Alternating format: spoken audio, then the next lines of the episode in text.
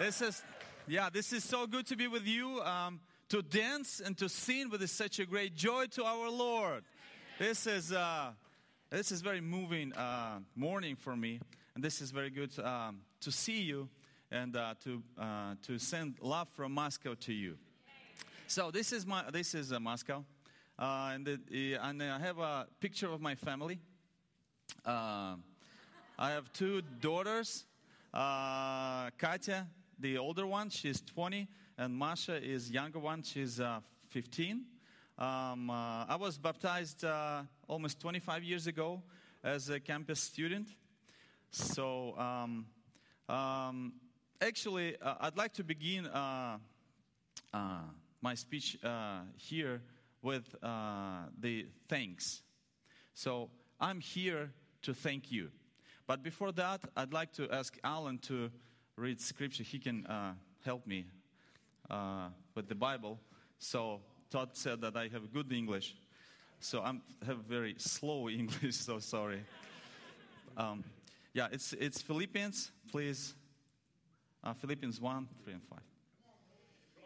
My English is not so good either, so here we go. I thank my God every time I remember you. In all my prayers for all of you, I always pray with joy because of your partnership in the gospel. From the first day until now. Amen. Yeah. You know, Paul give thanks to God because he brought gospel to these people. And we are just the opposite. We thank God for you because you brought gospel to us. And this is just priceless. We're so grateful for our salvation. We're so grateful for gospel that you brought to us. We're so grateful for a relationship with you. We are grateful for your love, for your example, for your sacrifice. You know, financial sacrifice, we know that you give your sacrifices not because you have too much, but because you love. And this is why we appreciate that very much. And sacrifice is hard because it's sacrifice. So that's why we thank you for that, because you're doing for the Lord and you're doing in the name of love. So this is very precious for us. So thank you very, very, very much. And this is so good for us to have relationship with you as well. My father left my mother when I was was as a baby. So I had a stepfather since I was 2. But he was sort of absent father. So when I know my Heavenly Father, I was so grateful because it was something that I was missing. You know, I have a younger sister, but I never had an older brother. So for me, or for us, Dallas Church is like an older brother for us. So this is so good to have older brother now, you know. I have a father, I have an older brother, and we're watching for you. Because we'd like to imitate. We'd like to be like you. And this is so good to have such a great and special relationships. So I'm so grateful for Derek and Leanne Vett, because Leanne converted my wife. And I fell in love with my wife, and she was focusing on the gospel, not on me at all, not on the relationships. So Leanne tried to help, but she was focused on the gospel still. But then Derek helped. And she noticed me, and now we have a family. So I'm, this is internal gratitude for Derek and Leanne. We have a family because of that. Also, I'm so grateful for Mark and Connie Mancini because they spent a month in Moscow several years ago, and we always remember that because they gave all their lives for us. They gave their hearts.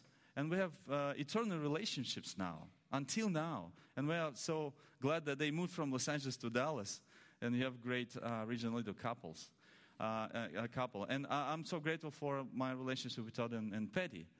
You know, I can handle loneliness. And I'm so glad that I'm not lonely in the church. I'm not lonely as a leader. I have a good team. We are not lonely there in Moscow because we have you.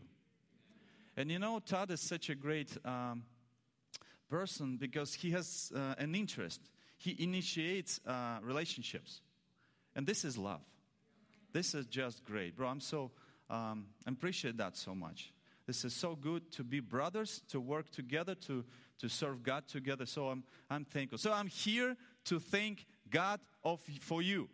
And I'm here to thank you for all of that you've done. And that I'm so thank God that we have one another in our family. So this is very good. I'd like to show you another picture. This is it's difficult to see, but there are so many...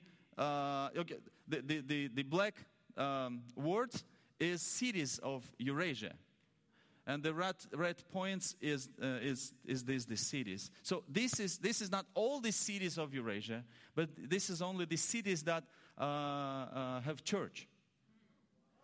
So this is what God has done, and how can we thank God enough for that? We're just grateful. Yeah.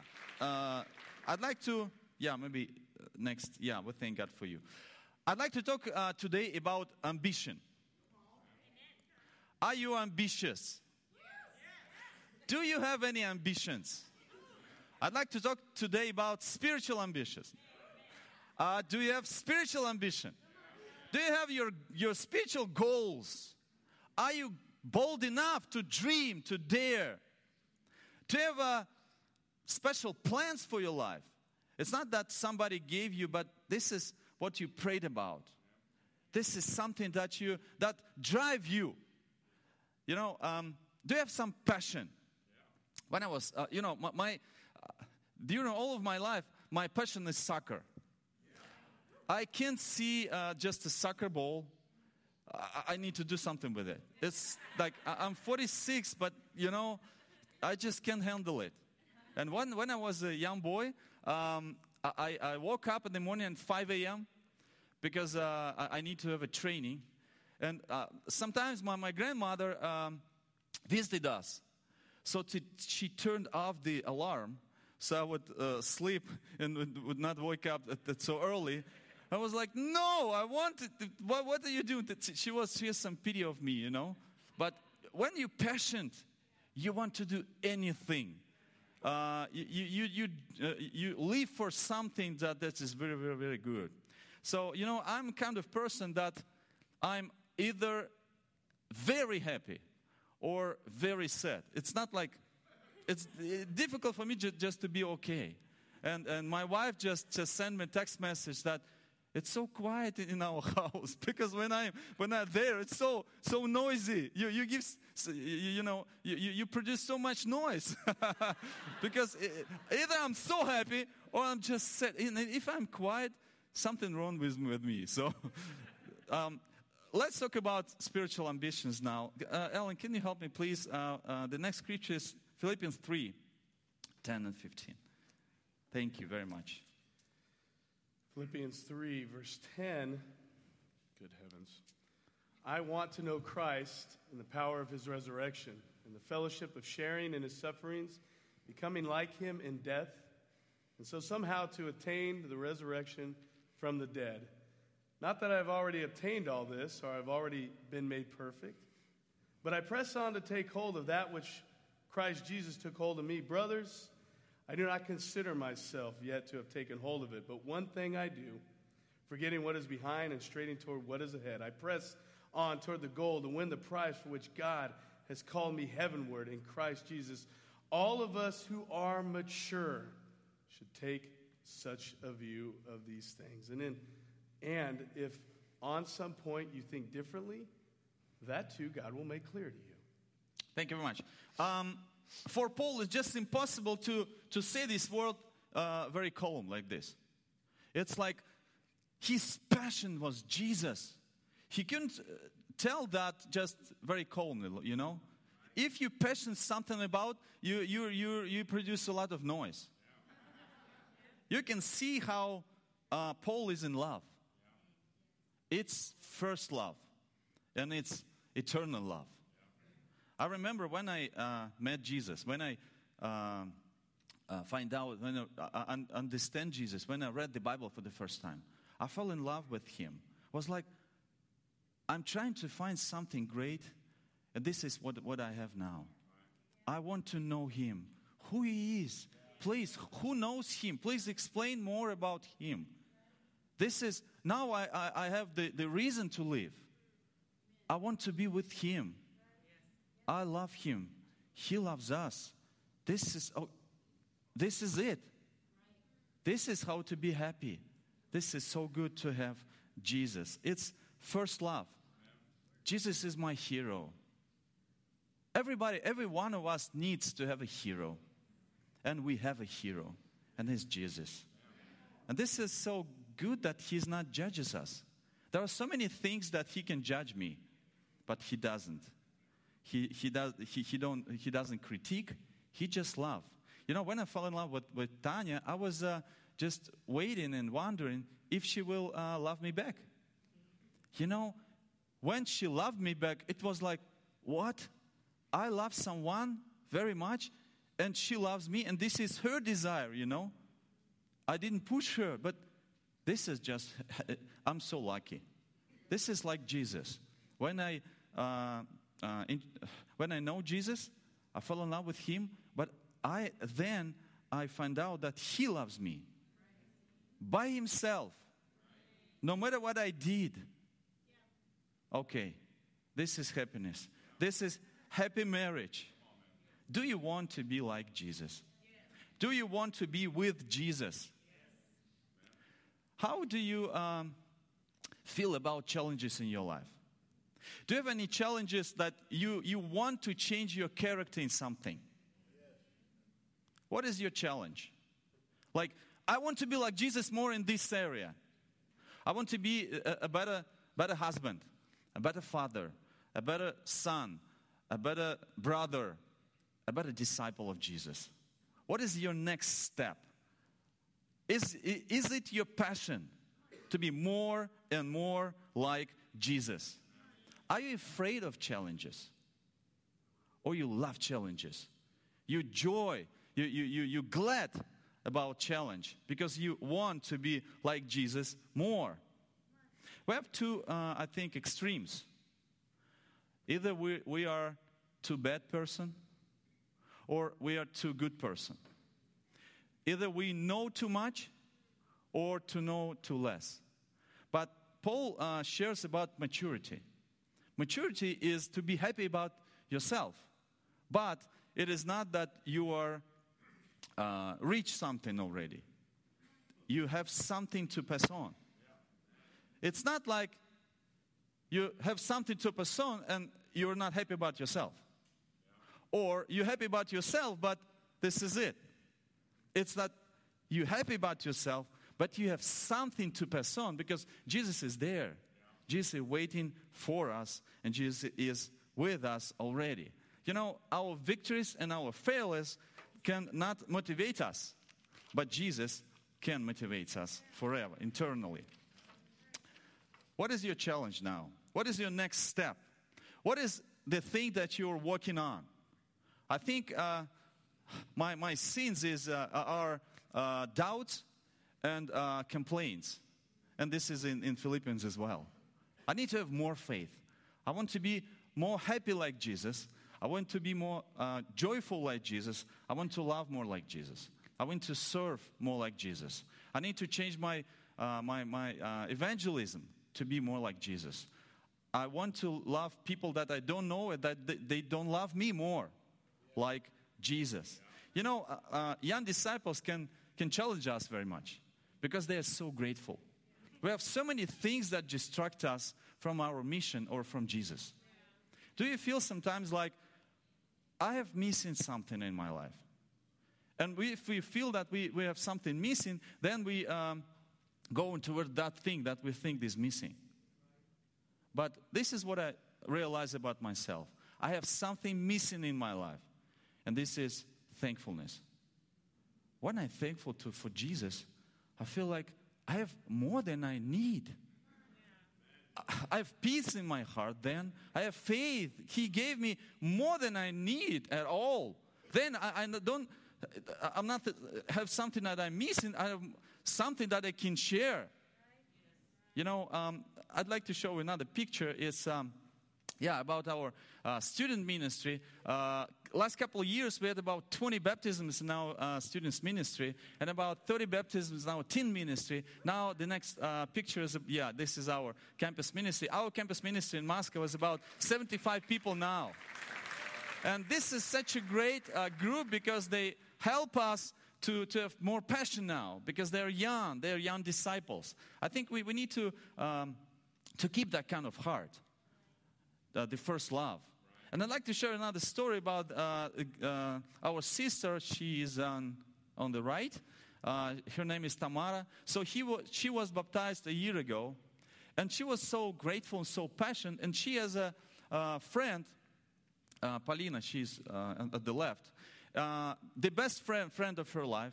But Polina had a goal to take her friend Tamara from the sect which she became part of. And this is our church. This is what he thought, because if in Russia, if there is something not Orthodox, then it should be sect.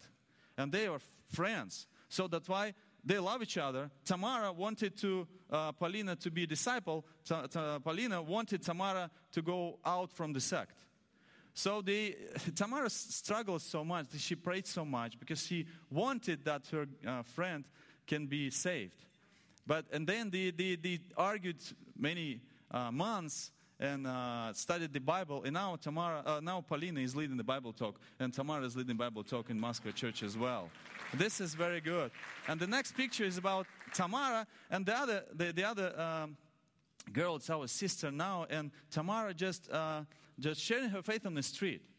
And it's not very popular in Moscow, but she was so passionate and so grateful, so she found that girl, and she is an orphan. And now she has a father, she has a family, and she baptized last year as well. So how can we have spiritual ambitions? And our spiritual ambitions is Jesus, right? Let us read Philippians 3. The next scripture is Philippians 3, verse 4. Though I myself have reasons for such confidence, if anyone else thinks he has reasons to put confidence in the flesh, I have more. Circumcised on the 8th day, of the people of Israel, of the tribe of Benjamin, of the Hebrew of Hebrews, in regard to the law of Pharisee, as for zeal, persecuting the church, as for legalistic righteousness, faultless. But whatever was to my profit, I now consider loss for the sake of Christ. What is more, I consider everything a loss compared to the surpassing greatness of knowing Christ Jesus my Lord, for whose sake I have lost all things. I consider them rubbish, that I may gain Christ and be found in him, not having a righteousness of my own that comes from the law, but that which is through faith in Christ. The righteousness that comes from God is by faith. I want to know Christ, the power of his resurrection, and the fellowship of sharing in his sufferings, becoming like him in death. Thank you. Who are you relying on? The older we got, I noticed that the older I am, I have more tendency to rely on my wisdom, on my experience, and not on Jesus. What my life shows, the fruits of my life show whom I rely on. If it's Jesus, it will be so much fruit. What your life shows to you, whom are you relying on? And Paul said that we're not boasting of ourselves, but of Jesus. Whom are you boasting? You know, I noticed that we are kind of people that either we are boasting about something or we're depressed. Because we are made for the glory, that we can boast that this is the glory of God and not of ourselves. And this is what he is talking about here. How do I think about myself? Do I really need Jesus to be saved right now? I'm 25-year-old Christian. Do I need Jesus to be saved, to be righteous, to be successful? Do you need Jesus to be saved, to be righteous, to be successful? What I see in my heart that I'm so proud, prideful. I'm so self-reliant. I'm so confident in my own righteousness sometimes. So, do I need Jesus? If I'm talking about the heart, my heart, the glass of my heart, do I have the empty glass or the full one? If my glass is full, there's no room for Jesus anymore. I have so much already. But if my glass is empty, I need Jesus so much. I have just two points today. The first one is humility before Christ. I need to be humble before Christ. Do I need Jesus? If I need Jesus, I'm so happy. I'm fruitful. I'm righteous. I'm successful. Do you cope your life good enough without Jesus? I don't. I can handle it at all. And this is why God allowed some difficulties in our life. So we would not rely on ourselves, but on Jesus. The only reason is we just need Jesus so much. But we need to be humble before Jesus. I'd like to share another story. I have a friend. His name is Misha. He's such a great friend. He's so generous. And he had his business, and it was so difficult. He was righteous, but his partner wasn't righteous. He suffered so much because of that. And when we meet together and talk, he always felt this way. I want to be in heaven so much. I'm so tired of these, bad things. And he served God very much and served many people. But he has this, not sadness, but loneliness, something that he longed for. Just, I want to be in heaven so much. And we prayed about everything. And one day, he died because of the car accident. So, it was such a pain for all of us and for his wife as well. But then we remembered how he wanted to be in heaven. And it was a bad thing. But I remember the story about Elijah, who wanted to be with God. He said, I'm done. I'm just tired. And God just took him in this,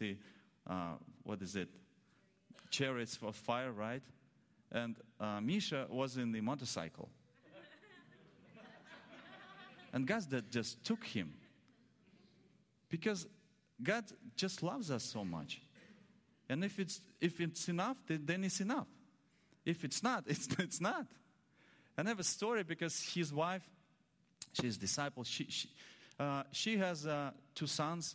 And the older one just walked away from Jesus. And she prayed that he would never be married. Because it's a lottery. It's just difficult. But then she thought, maybe not. God, just please give him a good wife so she can be a disciple and he can return to Jesus after that. And this is exactly what happened. He met a good girl, and they visited our marriage conference. And the conference was about love each other and not to be selfish. And she was just in shock because she understood that God made her for her husband. Not the opposite. God didn't make a husband for herself. And she understood that she was so selfish. And she understood that she needed to repent. And of course, her husband needs to live not for himself but for her as well. But he decided to begin with herself. So she studied the Bible. She became a real Christian. And after that, her husband, the son of Misha that died, studied the Bible. Now he's our brother as well. God knows our needs. We just need to rely on Himself. And our last scripture, please, is Philippians 2 from verse 1. If you have any encouragement but from being united in Christ, if any comfort from his love, if any fellowship with the Spirit, if any tenderness and compassion, then make my joy complete by being like-minded, having the same love, being one in spirit and purpose. Do nothing out of selfish ambition or vain conceit, but in humility consider others better than yourselves. Each of you should look not only to your own interests, but also to the interests of others. Your attitude should be the same with that of Christ Jesus, who being in the very nature of God, did not consider equality with God something to be grasped, but made himself nothing, taking the very nature of a servant, being made in human likeness. And being found in appearance as a man, he humbled himself, became obedient to death, even death on the cross. Thank you. If we rely on Jesus, we're happy. This is what Paul said about. Do you know several things that you have? Do you feel that in Christ? And then he continues that the unity is possible only with Christ, because we are selfish, and selfishness and pride divides us. But Jesus unites us.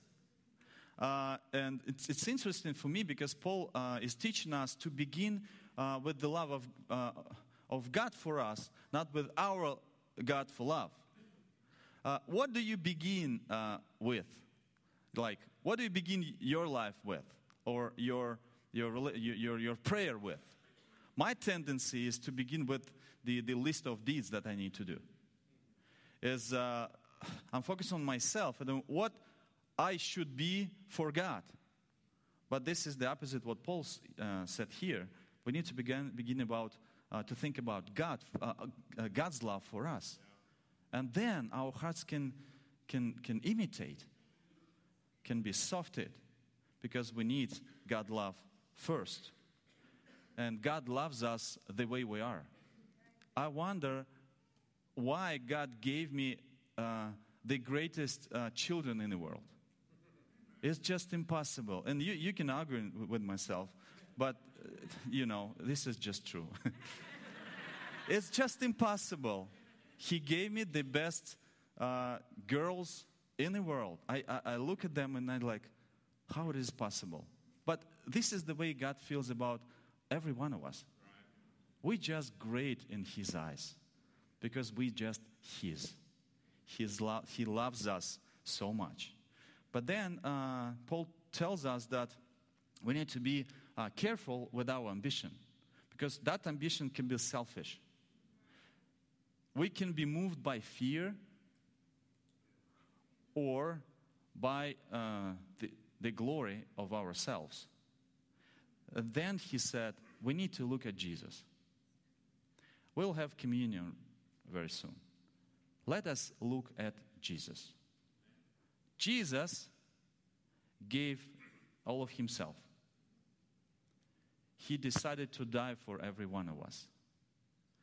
He lived not for himself, but for others. He served everyone perfectly. He forgave everyone, even when it was unjust. For me, it's so difficult to forgive when it's not fair. It's just so difficult because it's not fair. And this is what Jesus did. He forgives when it's not fair. And I'm thinking, why? And it says here that he's so humble.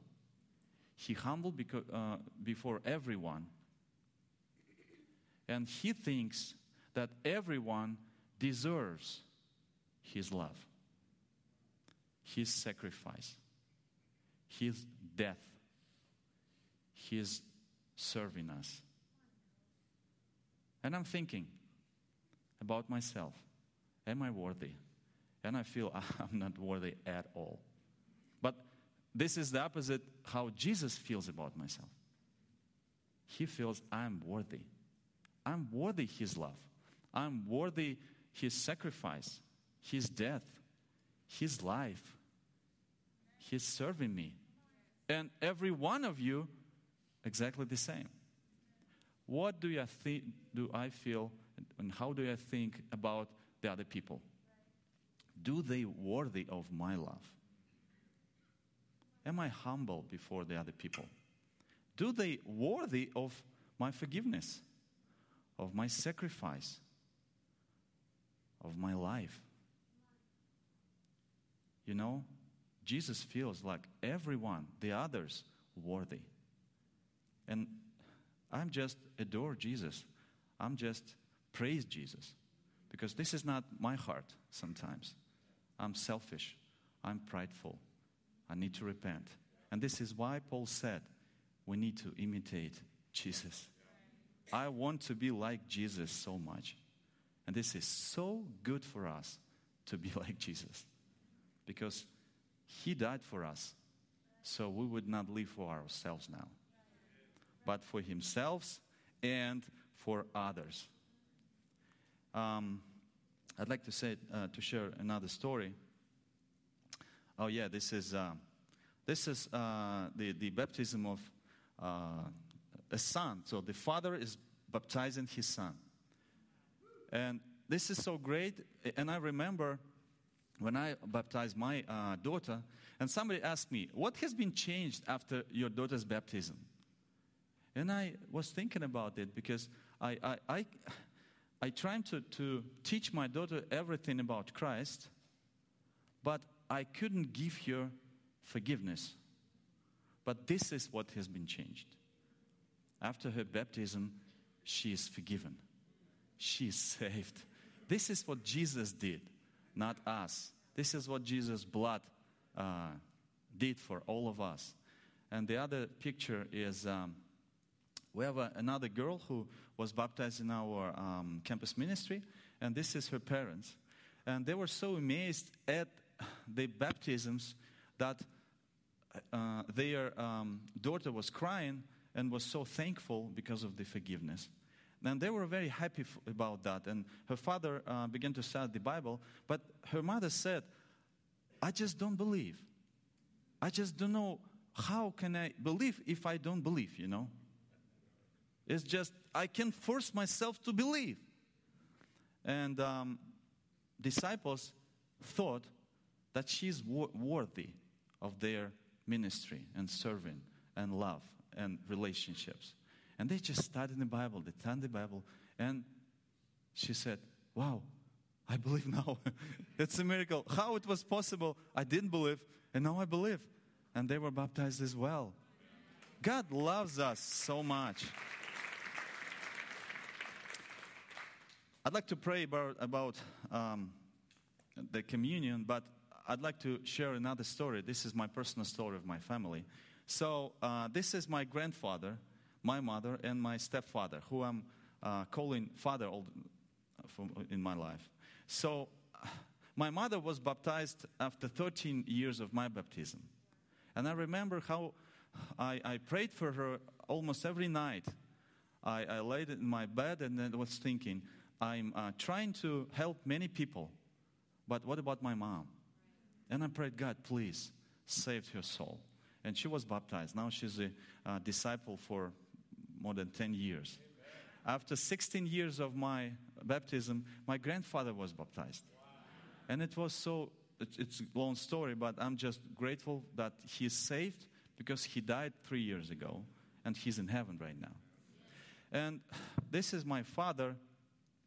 And I'm almost 25 years old as a Christian, so he was baptized when after 23 years of being disciple last year. But this is quite a story because we tried, three of us, which they live together, and we tried to help him, you know, in different ways. And 3 years ago, he had a stroke. And my mom just came to him, and he was paralyzed. And my mom just came to him and said, "What do you need more?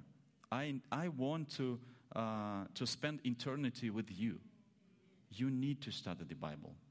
So he began to study the Bible, and he believed. And he was about to repent, but you know, he was so selfish. He was absent father for me.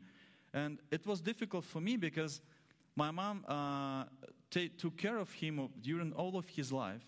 and now he's an invalid, and he has official permission not to take care of her again. So I felt so bad. I felt like, God, this is unfair. I disagree. And I prayed about him, and I prayed about myself. And I understand that God wants us to treat others not as they deserve, that as we want that he or others could treat us. So I repented in my selfishness and my pride, my bitterness towards him. So I came to him and said, we need to talk. And I said, Father, I'm sorry, I was offended. I had some bitterness towards you because I just needed you so much in my childhood and you wasn't there. But I'm sorry that I became, not kind to you because of that. And he said, no, this is my fault. I'm sorry. I wasn't a good father for you. So we cried together and we studied the Bible together, and he was baptized, and now we're brothers. And his soul is saved. And his heart has been changed so much. He loves me. We love each other. And this is the way Jesus wants us to be. So let us remember Jesus. Are you ambitious? But more important is, are you spiritually ambitious? What is your passion? Is Jesus is your first love? Do you need Jesus to be saved, to be righteous, and to be successful? Are you happy with Jesus? And how do you think about other people? Do they worthy of Jesus' love and of your love? And I think it's difficult for us to imitate Jesus if we're not focusing on Jesus. So let us decide just one thing after this study in the Bible. Let us focus on Jesus. Don't be distracted. Just focus on Jesus so we can be with Jesus and we can be like Jesus. So let us pray. Dear Father, this is just a great honor and privilege to know you, because we're not worthy, we're unclean, and you are holy. And thank you for your love for us. And thank you that you made us in your own image, and you forgives all of our sins. Thank you for Jesus, for his sacrifice, because now we can be with you. Nothing separates us from you. Thank you for Jesus' example. Thank you for your humility. It's just incredible. It's just ununderstandable how you humble before us. How you think that we're worthy to be with you forever. Just thank you that we can know Jesus, and sorry that we can be so prideful before him, that we sometimes feel that we don't need him anymore. We just can do everything by ourselves. This is not true.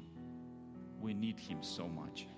And thank you that we can have him forever. Sorry that we can be prideful before each other.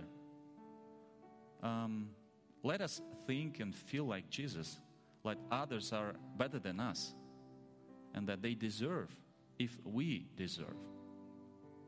We're just so grateful that we can be not like ourselves, but like your son. Because now we are your sons and daughters. Jesus is our passion now. Jesus is our ambition. Thank you that we can be with him and we can be like him. Thank you for his blood and for his body. In Jesus' name.